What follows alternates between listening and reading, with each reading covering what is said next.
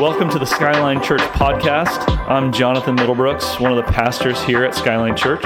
Skyline is a worshiping community, a disciple making community, and a generational community. We're committed to seeing revival in our city sparked through the presence of Jesus and the power of the Holy Spirit. These sermons are specific to that purpose and in the context of our unique community. We hope that it might bless you in some way. Enjoy.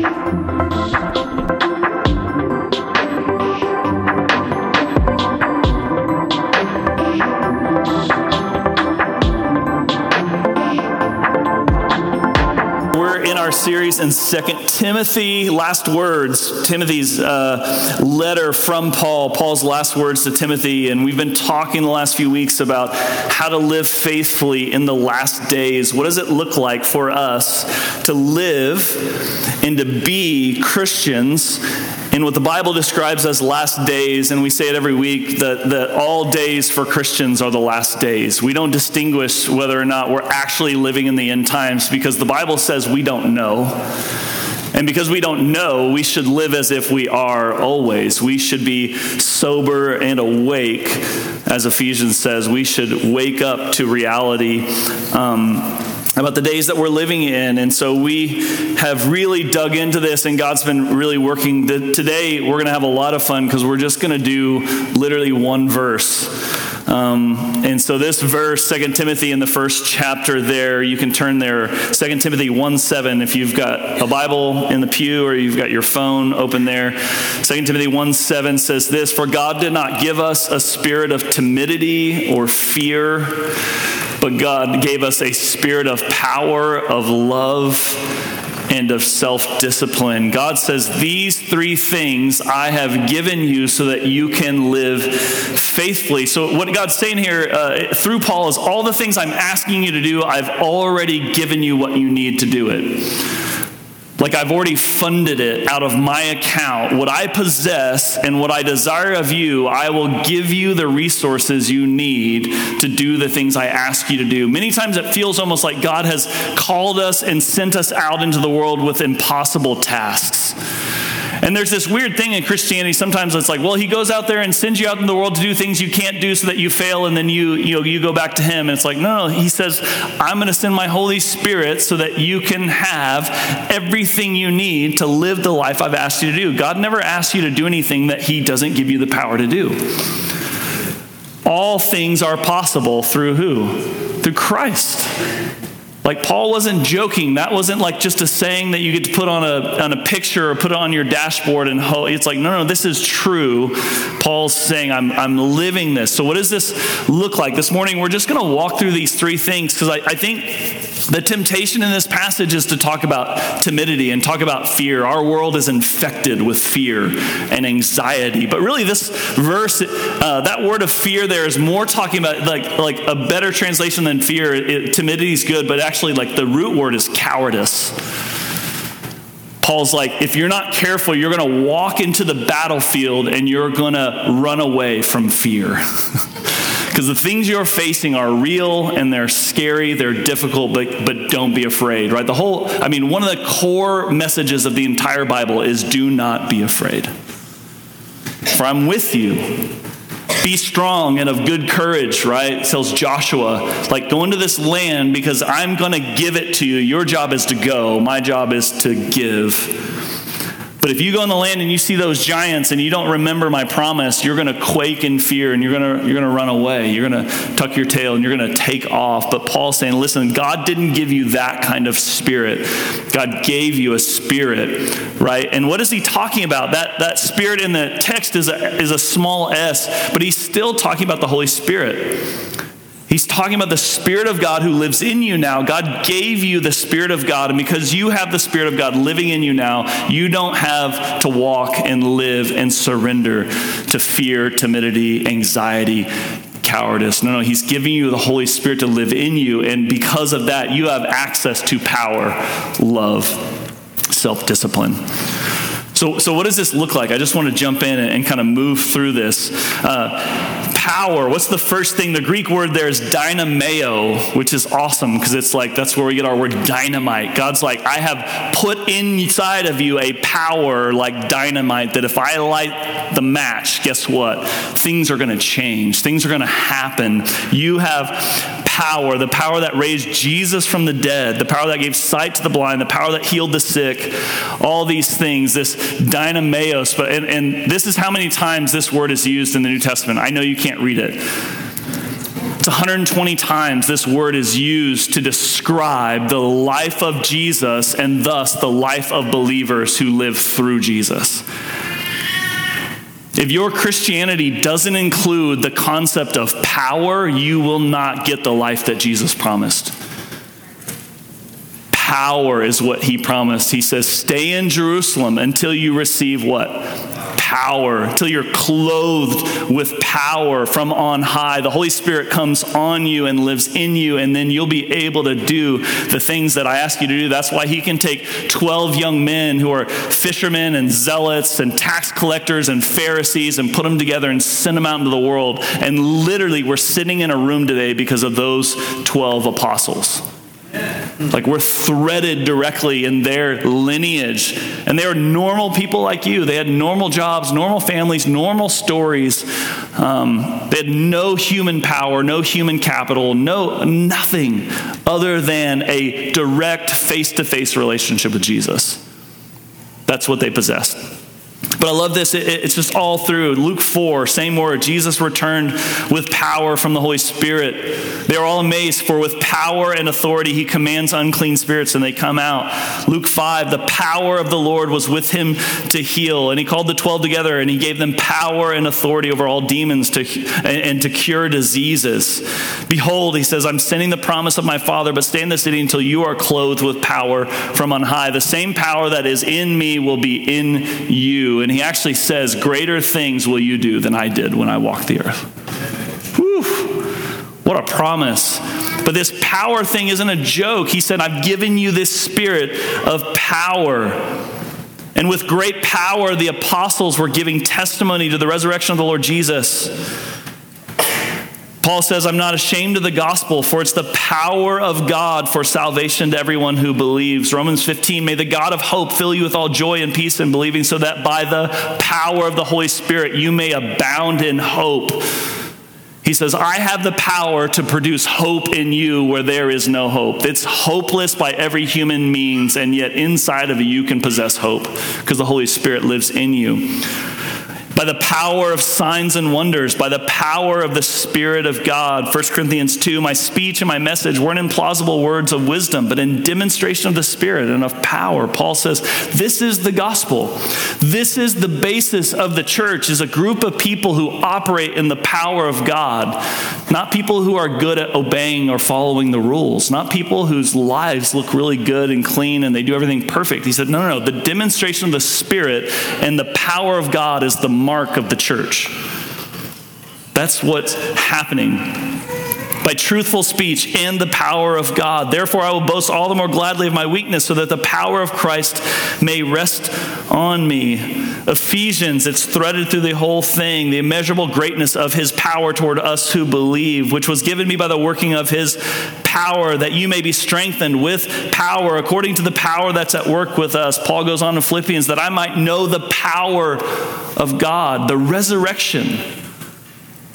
I don't want to just hear about it. I want to know it. I want to see it. I want to participate in the power of God.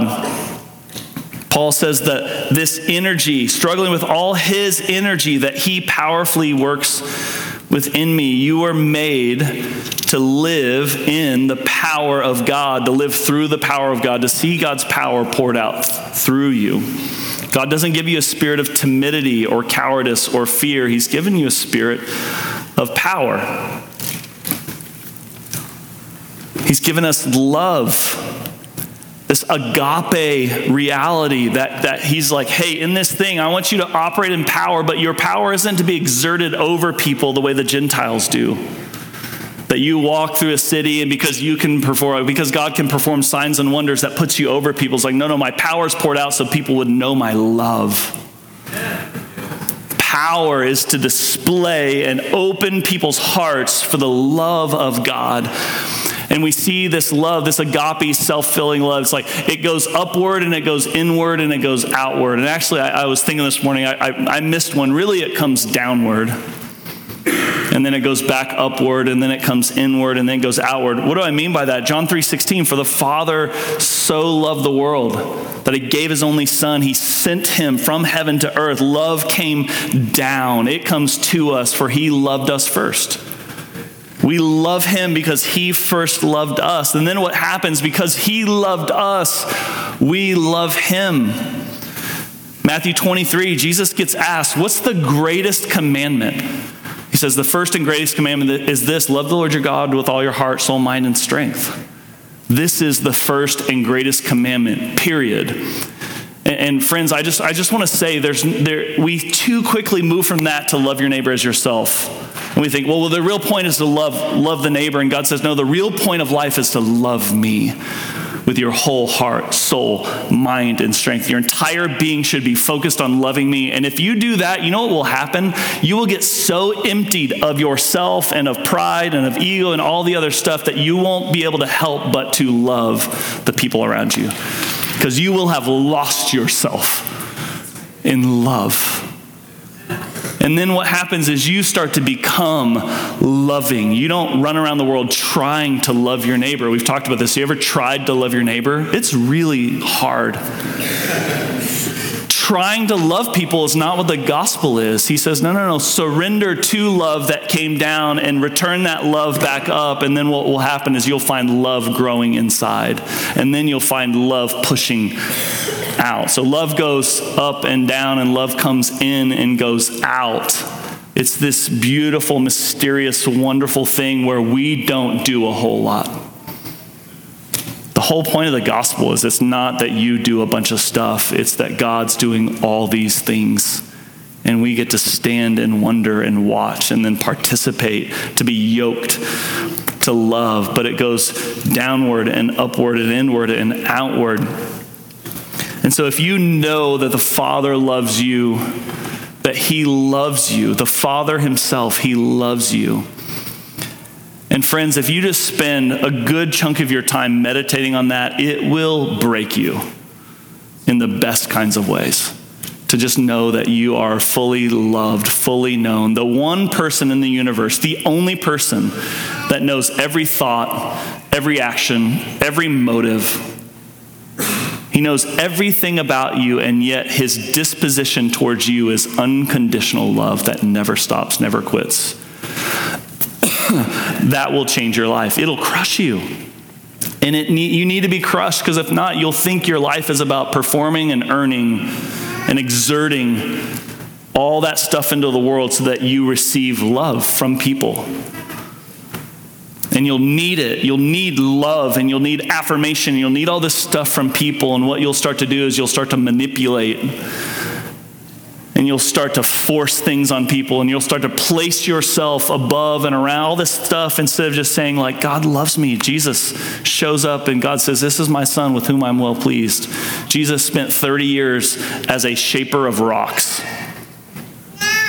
in obscurity in a backwater land, and he shows up and gets baptized, and God says, Oh, I love my son. And if God would have taken him back to heaven at that moment, he would have been like, You did everything I asked you to. I love you. Thank you. Good and faithful servant. Right? So that love comes down. But then our, our next thing is, is we go back to love him. That's why this church spends so much time with, with worship and prayers because we don't think you can spend too much time in vertical relationship with God. We just don't think that, that it's possible to spend too much of your time loving Him, gazing at Him, listening to Him, offering to Him sacrifices of praise, worship, thanksgiving. And then what happens is you begin to build an identity of one who is the beloved of God. And if that gets into the center of your being, it will change everything about your life. If you can walk through the world going, I am the beloved one of God. I love Song of Songs. I am my beloved's and he is mine. We belong to each other and there's no one who could separate me from his love. And so I can go to work in the morning and I can serve and love people because I'm not earning anything. You pay me a paycheck, but it doesn't do anything for me. The God of the universe loves me. He's desperately in love with me. You can be in your marriage and with your children knowing, like, oh, all this is just grace because it's just extra. I have everything I need in Him. And so everything good that comes is just like, oh, blessing and abundance. Thank you, Jesus not like desperately clawing and grasping at all the things because the, the center of us is not right. And then, like I said, it just goes outward from there. What does this look like in the Bible, right? The, the, the greatest commandment love the Lord your God. Paul says this What does he want you to know? He wants you to know how high, how wide, how long, how deep is the love of Christ, and to know this love that surpasses knowledge. I love that. How can you know something that surpasses knowledge? It's not in a way that you can speak of, it's in a way that you feel, or as our friend Lance Humphreys would say, you know in your knower. I don't know what your knower is, but everyone has one. When you just know something and it's just so deep and it's so true and it's so real, and you're like, I don't even know what that part of me is called. Is it the soul, the spirit, the heart? What is it, my gut? I don't know, but all I know is I know. I know. And it's, it's more than I could write down, it's more than I could explain, it's more than I could prove. And the point isn't to prove it, the point is to embrace it, receive it, live in it. And then 1 Corinthians talks about this love, right? What kind of love moves out of the people who receive those other things? And it's this love that doesn't boast, it's not proud, it doesn't keep record of wrongs, it never fails. It just keeps on hoping, believing, loving people.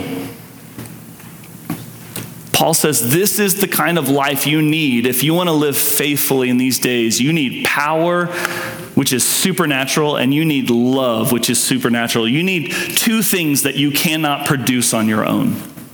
If you go out in the world and you're like, you can get a lot of power in the world, you can get a lot of money, you can get a lot of claim, you can do all this stuff, have all this success, but you will never possess the power that the Holy Spirit has for you. You can't acquire. In the book of Acts, remember the guy who tries to buy it? It's the magician who does all these crazy things, and he says, Let me pay you for the Holy Spirit. And Peter's like, You can't buy this, man. A free gift. And the only way you get it is, is surrender, is just giving yourself over to it. So that kind of power, that kind of love. And then this last one is really fascinating because it's translated in our Bible self discipline or self control, which this is not me being an expert, okay? I read this in a commentary. So, you know, and that's, can I just let you in a little pastoral secret? We're all reading commentaries and other people's writings. There's no brilliant, amazing person at the source of all this. It's history of wisdom in the church. Um, but this word self discipline in the Greek doesn't mean self discipline. Isn't that weird? We're translating from ancient languages and we're trying to capture. It has a hint of that in it, but this word is actually sophronis, sophronismos. Chase would know how to pronounce this. He's in seminary. He's smart. I went to Bible college. It's like tier below seminary. Sophronismos. But the, the root word soph is the Greek word for wisdom. So, so this thing, he says, I want to give you power, love, and I think a wisdom of how to be in the world faithfully where you're at. And guess what? The wisdom of this day is, is going to be different than the wisdom of 100 years ago. Then it's going to be different. Now, there's going to be the core things, but there's going to be a contextualization which says, where is the church and the Christian today under pressure? And how do we respond today with wisdom? to know how to live. I love this idea. Ephesians, be very careful then how you live, not as unwise, but as wise, making the most of every opportunity because the days are evil. Notice what Paul says, and I heard this from Greg Dewey, so I'm going to attribute this. When Chase turned 16, we had a bunch of guys kind of write letters and, and, and speak them over Chase, and I remember Greg very clearly said, Bud, you're becoming a man now, and your life is no matter about is it right or wrong. You should be asking the question is it wise? Is it wise or is it unwise? Because this isn't about sin and, and, or, or you know goodness. This isn't about whether you're going to heaven or hell. It's about what kind of life will you live if you choose to live unwisely. Who are you becoming in the way you're living in the world and the things you're choosing? Man, that's so much different than be a good boy, try not to make a mistake right? Try not to transgress the law. It's like, no, no, no, there's another level. You know, there's levels to these things. Wisdom is like this thing of like, man, I want to learn how to live well in the days that I'm in. Wisdom, sophronismos. I got it now. This is, I think, one of the places where the church and Christians are under immense pressure today. How do we live today as wise, not unwise? Not as what is what we're doing sinful, not is what we're doing going to cast us, you know, uh, into Hades, but is the life we're living, are the choices we're making with our time and our talent and our treasure, are they wise and are they producing or capable of producing the kind of life that God desires for us? And I think if you looked at all the statistics that are being put out there about American life, the answer would be a profound and resounding no. Like all the stats say, we're the most anxious, the most medicated, the most unhealthy physically, the most broken generation that our nation has ever seen, and maybe the world has ever seen. That, that's the life we're living in right now. The number one cause of death now is deaths of despair. We live in the wealthiest nation the world has ever seen, and people are dying of drug overdose and suicide at rates we've never seen before how's that happening other than an entire generation has lost the wisdom of God? And guys, it's not out there. It's not that the world has lost the wisdom of God. First the church, then the world. The church loses the wisdom of God first. And what happens is the church, friends, the people of God are the ones who stand in the breach in the culture and hold off the judgment of God. And when the people of God compromise, that breach goes. And what you get is an, on, on entire people, you get judgment on sin and on wickedness. And we're living in it. And I just want you to know I'm not like a fire and brimstone preacher. I'm not like a wrath of God guy, but I am a Bible guy. And Abraham goes in front of God and he says, Would you save this city for just 100 people? And God's like, Yeah. Would you save it for 10? Would you say? And it's like, and it's one. God's like, I'm trying to save these people. And what happens? He can't even find one because Lot, his own brother in law, isn't righteous in a city of unrighteous people. He couldn't find one. I think this is one of the most important things that, that our generation will either get right or will get wrong, and will determine whether or not we see a great move of God in our generation. I think we're on the cusp of one of the greatest revivals the world has ever seen. That would literally shake the nations. But I think God's waiting on the church to say, like, do you want to give yourself to the kind of things where I can use a people to turn things upside down the way the apostles did? This quote, I think, is really interesting as it relates to how we are in the world and our wisdom or lack thereof. It says it's morphed in the minds of many Americans this idea of the happy life into a promise of sustained pleasure, sure and painlessness More than a few conceive the concept in sensualistic, materialistic, egotistical terms. Food and sex, wealth and possessions, achievement and power are the goals that goad so many of us into action. We are in search of the everlasting ideal in education, finances, work, technology, marriage, parenting, friendship, travel, adventure, health, entertainment, recreation, religion, food, drink, sex, and self. Not only is this pursuit exhausting, the sentence itself, guys, that was exhausting. Just reading that but we are a generation in search of an everlasting ideal. Why do you think Instagram exists? It exists to, to put forth in front of people what could be the ideal life. What could be a life full of happiness and goodness and joy. And people will say, This is my highlight reel. And so, what do we do? We live in the face of people's highlight reels and we compare our highlight reel to their highlight reel and we wonder, where do we measure? How are we doing? It trivializes a once noble concept as we have moved from a concern with being and doing good to a fixation on feeling good. Wisdom is knowing how to be and do good rather than searching how to feel good. Because feeling good is momentary, it's fleeting. There's a lot of things in this life that are good that do not feel good. Any parents say, Amen, I'm trying, right? I'm trying for myself and I'm trying for my kids, trying to teach them how things that feel good always aren't that good.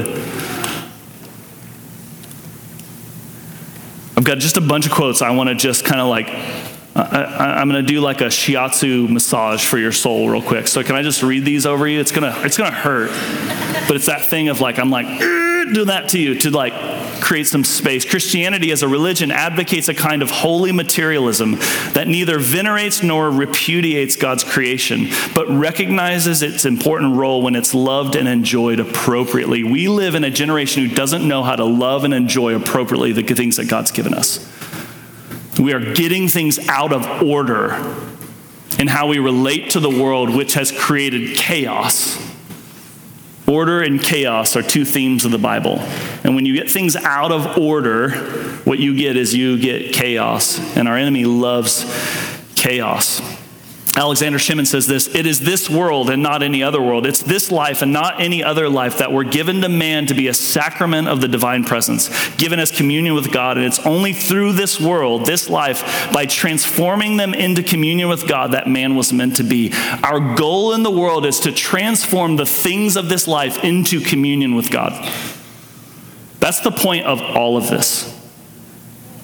It's that your work has an opportunity to be transformed into communion with God, that your marriage has the opportunity to be transformed into communion with God, that your parenting has an opportunity to be transformed into communion with God, that your finances actually have the chance for you to join with God in the renewal of all things and to make good things in the world, to bless people and serve people. Your talent your intellect, the skill you acquired, your, your, uh, your education are all opportunities to be trans- transformed into communion with God.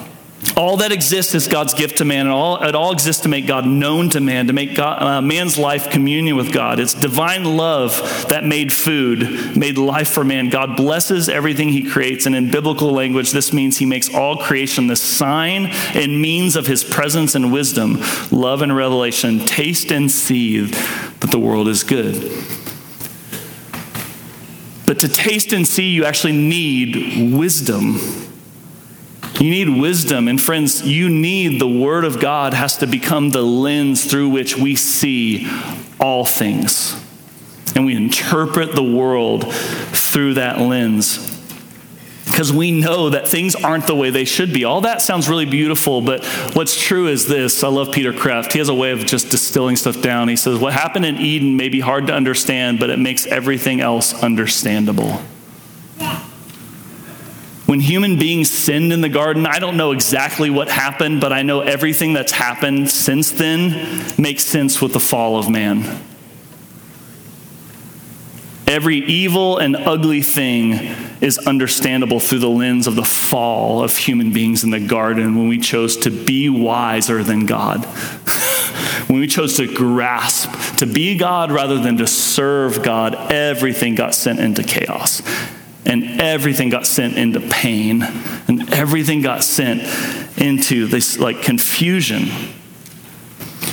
Or maybe like Bob Dylan, right? Broken bottles, broken plates, broken switches, broken gates, broken dishes, amen.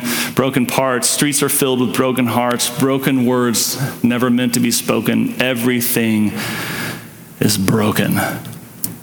How do you live wisely in a world where it feels like everything is broken? Friends, if you look at the stats of the number of children growing up without parents in our country or in single parent homes compared to 50, 60 years ago, the amount of brokenness in families. How do you live wisely in the midst of that? If that's your story in here today, how do you recover from it? In a way that allows God into your story and allows Him to heal you and restore you and say, God, I've gotten brokenness, and yet I know that you love me. And I know that you have good for me. I know that you're with me. My story's not over. The broken parts of my life, my story's not over. And in fact, many times it's just beginning. It's in the broken moments where God's like, I'm actually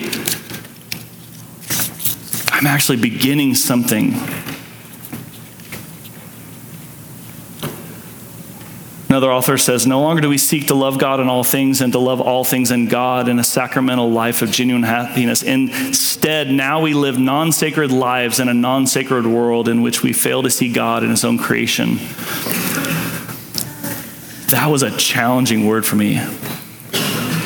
It is so easy for me, I'm a pastor, it's so easy for me to walk out these doors and live a non sacred life in a non sacred world. Because the world feels like it's just full of meetings and sports and driving and eating and drinking and vacation and hobbies. And I wonder, where's God in all this? I'll, you're like, I'm living Ecclesiastes. Like, this thing feels meaningless. God, what are you doing here? Got a couple quotes to tie a bow on it. You always got to get C.S. Lewis in there. You can't get second things by putting them first. Let's see if I have that in there. You can get second things only by putting first things first. Isn't that crazy? You can only truly get the second things if they're in the right order. If you put second things first, you won't actually get those things. From which would follow the question what things are first. Here is wisdom, friends, this morning is in your life, can you answer what things are first? Second thing is after you answer that question, can you prove with your life that the first things are first in your life? Because it's one thing to answer rightly, it's another thing for you to open your calendar and your checkbook. If I could open your mind and see what do you daydream about? are first things first in your life. This, this part for me, we've got six kids. We're in the middle of, of the muck and mire of parenting. Anybody else? Can I get an amen? Somebody? Somebody stand up. Hallelujah. Praise the Lord. My deepest fear in life is that I will raise my kids and not get first things first. That our life will be about sports and travel and friends and all these things. And I will speak with my mouth that God is first, but we will live with our life that God's second, third, fourth, fifth. And I felt conviction this morning so I don't want to do public therapy, but I will make a public confession. Our family didn't eat a single dinner around the table this week.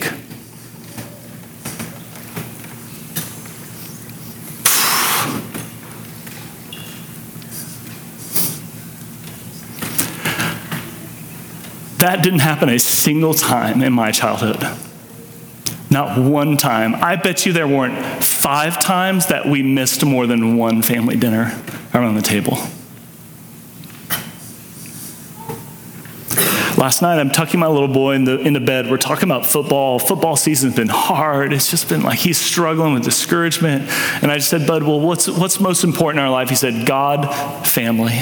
And I was like, oh, he's got it right. But this morning, I just want to, I just want to like, I, will he be able to look back at our life and say, that's how we lived our life, not just what we said with our lips?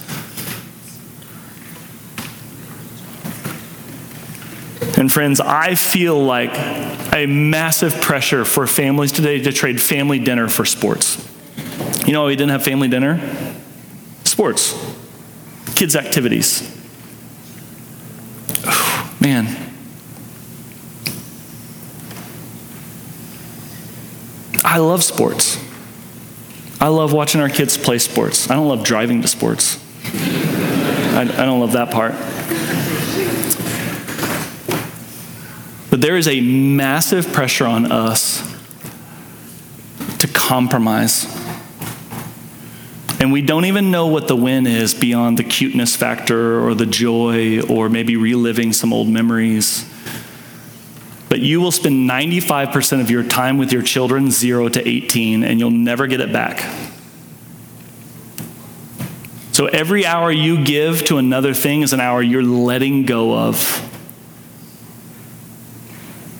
And today I'm really convicted about what would happen in our life if we said, We're making a commitment, we will never miss family dinner. What would our life look like? It would look like a lot less activities, but what would the hearts of our children look like as they leave our house someday?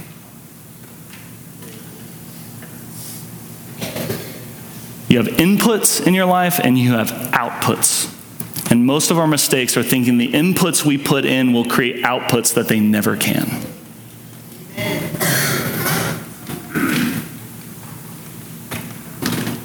Technology, sports, business. You can always make more money. You will never get a single second of your kid's childhood back. You cannot recreate it the time with your spouse, taking walks in the neighborhood in the evening or in the morning. You can always return emails. You can always stay up later. You can always wake up earlier, but you cannot recreate those things.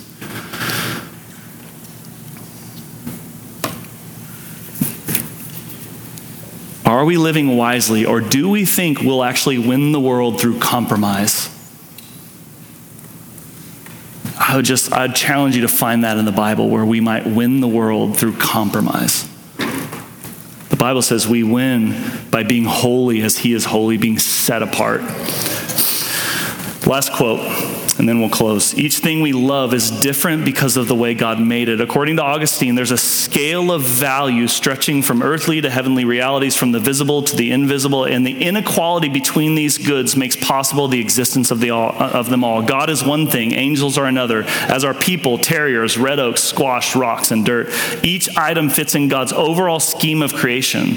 The nature of things and the hierarchy is unchangeable, and so is the kind of satisfaction it can provide when we are are related to it through love.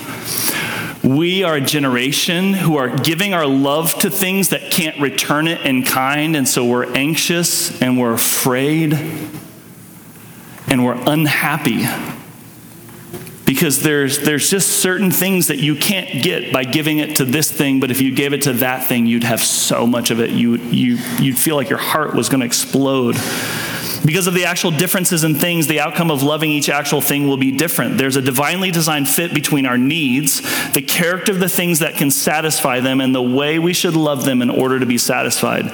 Even though uh, each thing God made is good, delightful, legitimate, and a source of satisfaction as an object of our love, we must not expect more from it than its unique nature can provide.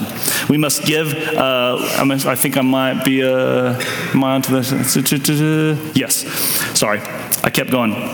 Um, even though each thing God has made is good, delightful, legitimate source of satisfaction as an object of our love, we must not expect more from it than each uh, its unique nature can provide. We must give love and praise to things apportioned to their worth. Listen to this: problems don't arise because we need things or because we love things or because of the things themselves that we love and need. Problems arise when we fail to grasp the nature of the objects that we need and love, the manner in which we love them, and the expectations we have regarding the outcome of our love. Many of us fail to grasp the unique character uh, it should hold and the purpose it should fill in our lives. Whew. So, the question is in my life, Am I giving the appropriate amount of love, time, energy to the things that can actually return to me in the way that I desire them? And that could be my education, my school, that could be my work, that could be my marriage, that could be my children. It's anything that we're putting our lives to. Can it return? And can I just tell you, um, part of the reason I made that confession is because I'm in the middle of it. So I'm not on a high seat giving judgment or condemnation. I'm saying, like, I feel like I'm saying to the Lord, help, help me. Because what would happen if Christians could get this right in our generation? And people could see families who weren't harried and over busy and stressed, and children who are full of delight and love and confidence and self worth. And the sinister thing is, for all that stuff in sports, less than 2% of high school athletes play college.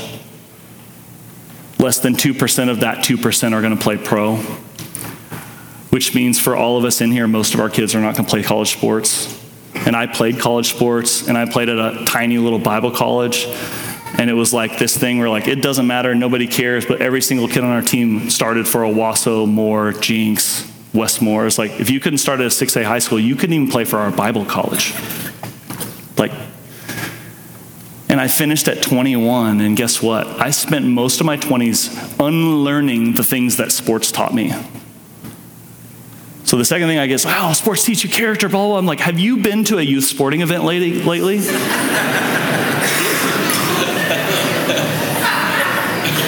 You haven't had any curse words, near fights. I had a parent told me somebody pulled a gun out at a gym. The coach called the 17 year old girl who was running the score, called her the B word in the middle of the game. A grown man looking at a girl messed up on the scoreboard and called her a name. And you're going to tell me our kids are learning character from these things? And your bet is that they'll learn better character from that coach with two hours than they'd learn from you at home. Man, I use sports as an outlet for anger, jealousy, competition, performance. And it's taken a long time to work that stuff out of my life as a leader. And some of you in here have been damaged by that in me. And I just want to say, I'm sorry. I'm sorry. I'm just like a work in progress. That's stuff that God's like, you got to get that out of you. And I'm like, where did that come from? It's like I use sports as an outlet for my brokenness. In the same way that you can use it in your sexuality, you can use it in your work, you can use it in all sorts of things. Or you can let God heal you on the inside and be like, God, would you put first things first in my life? So I want you to stand to your feet. I'm going to invite the band back up. We're going to close our eyes and just take a second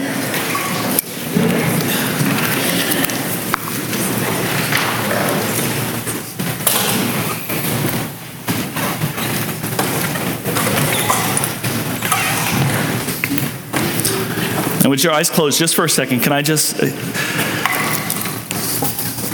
just ask the Holy Spirit real quick? Holy Spirit, would you right now wipe away any notion of condemnation from every heart in this room? Because Jesus didn't come to condemn us, he came to rescue us. And so, would you just eliminate any spirit of condemnation, any spirit of fear? Uh, any spirit of regret or shame, God, that we might have as an individual, as a husband or a wife, as a mother or a father, as a son or daughter, would you just come and, and relax our spirits for a 2nd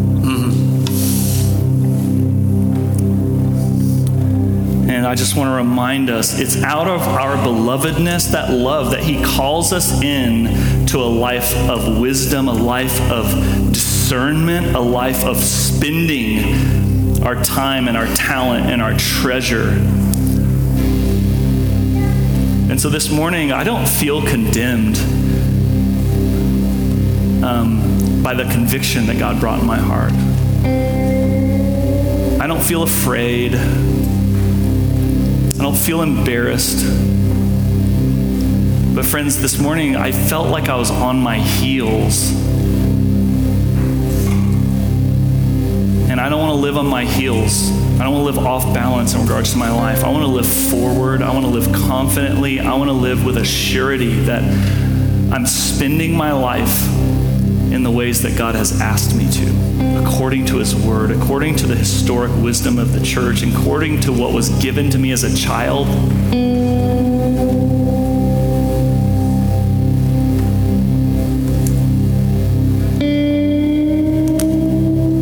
But here's a picture just God just gave in my mind, the Holy Spirit, that we, it's like if we're not careful, we just jump in the stream of the culture we live in and not realize that stream is carrying us somewhere. Jump in, we're giving up control of where that thing takes us.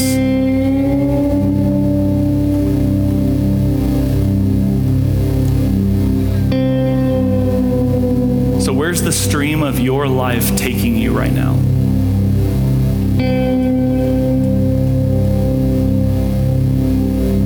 Of your family, your children, your marriage, your friendships, your roommates, person you're dating right now, your work.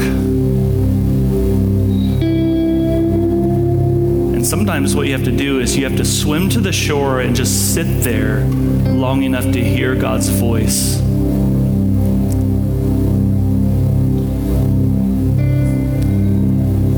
Actually give Him a say in your life.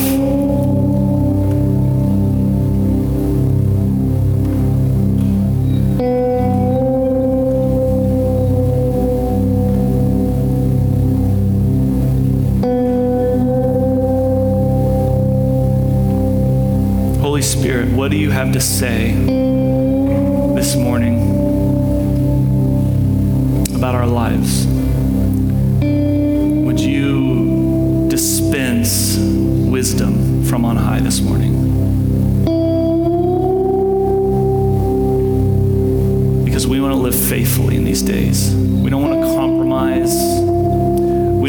Choices to be made for us by the culture. We don't want to be pressured by the world or by the choices of other people, other parents, other friends. We want to live under your direction.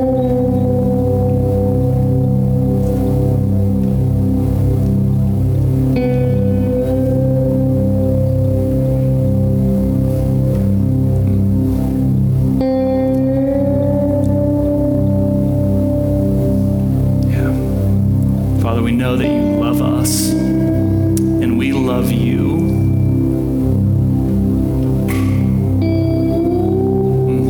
And your love has taken up residence in our heart so that we don't have to earn your love.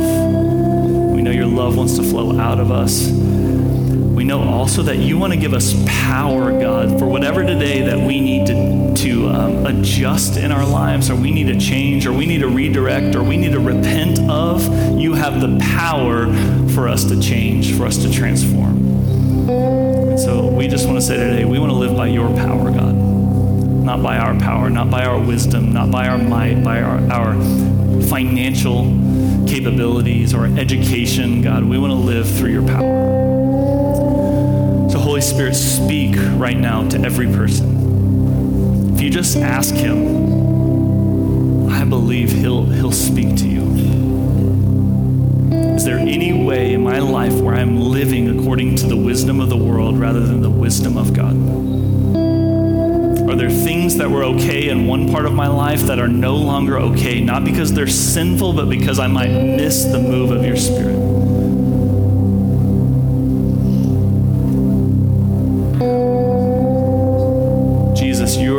Shepherd.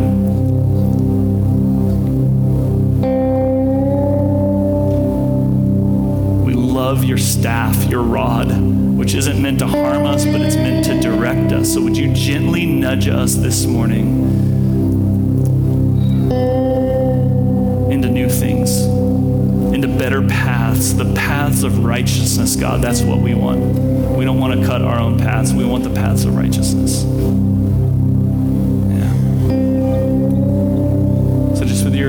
Eyes closed, I just want to encourage you if the Holy Spirit's speaking to you this morning, respond. Write it down. If you're here with your spouse, pray over it, speak it out loud. Come to the altar. If you're like, I don't know, I just feel something, our prayer team will be down front. If you need prayer for wisdom, for revelation, for guidance, um, we don't have advice for you, but we have access to the Holy Spirit who knows all things, who searches the mind of God. If you need that, we can access his power this morning through prayer. Yes. Yes, Holy Spirit, we invite you right now to move, to speak, to work. Jesus, we love you. Yeah, we love you. We pray in your name. Amen. Amen. Friends, there'll be prayer team down front. Altars are open if you want to respond.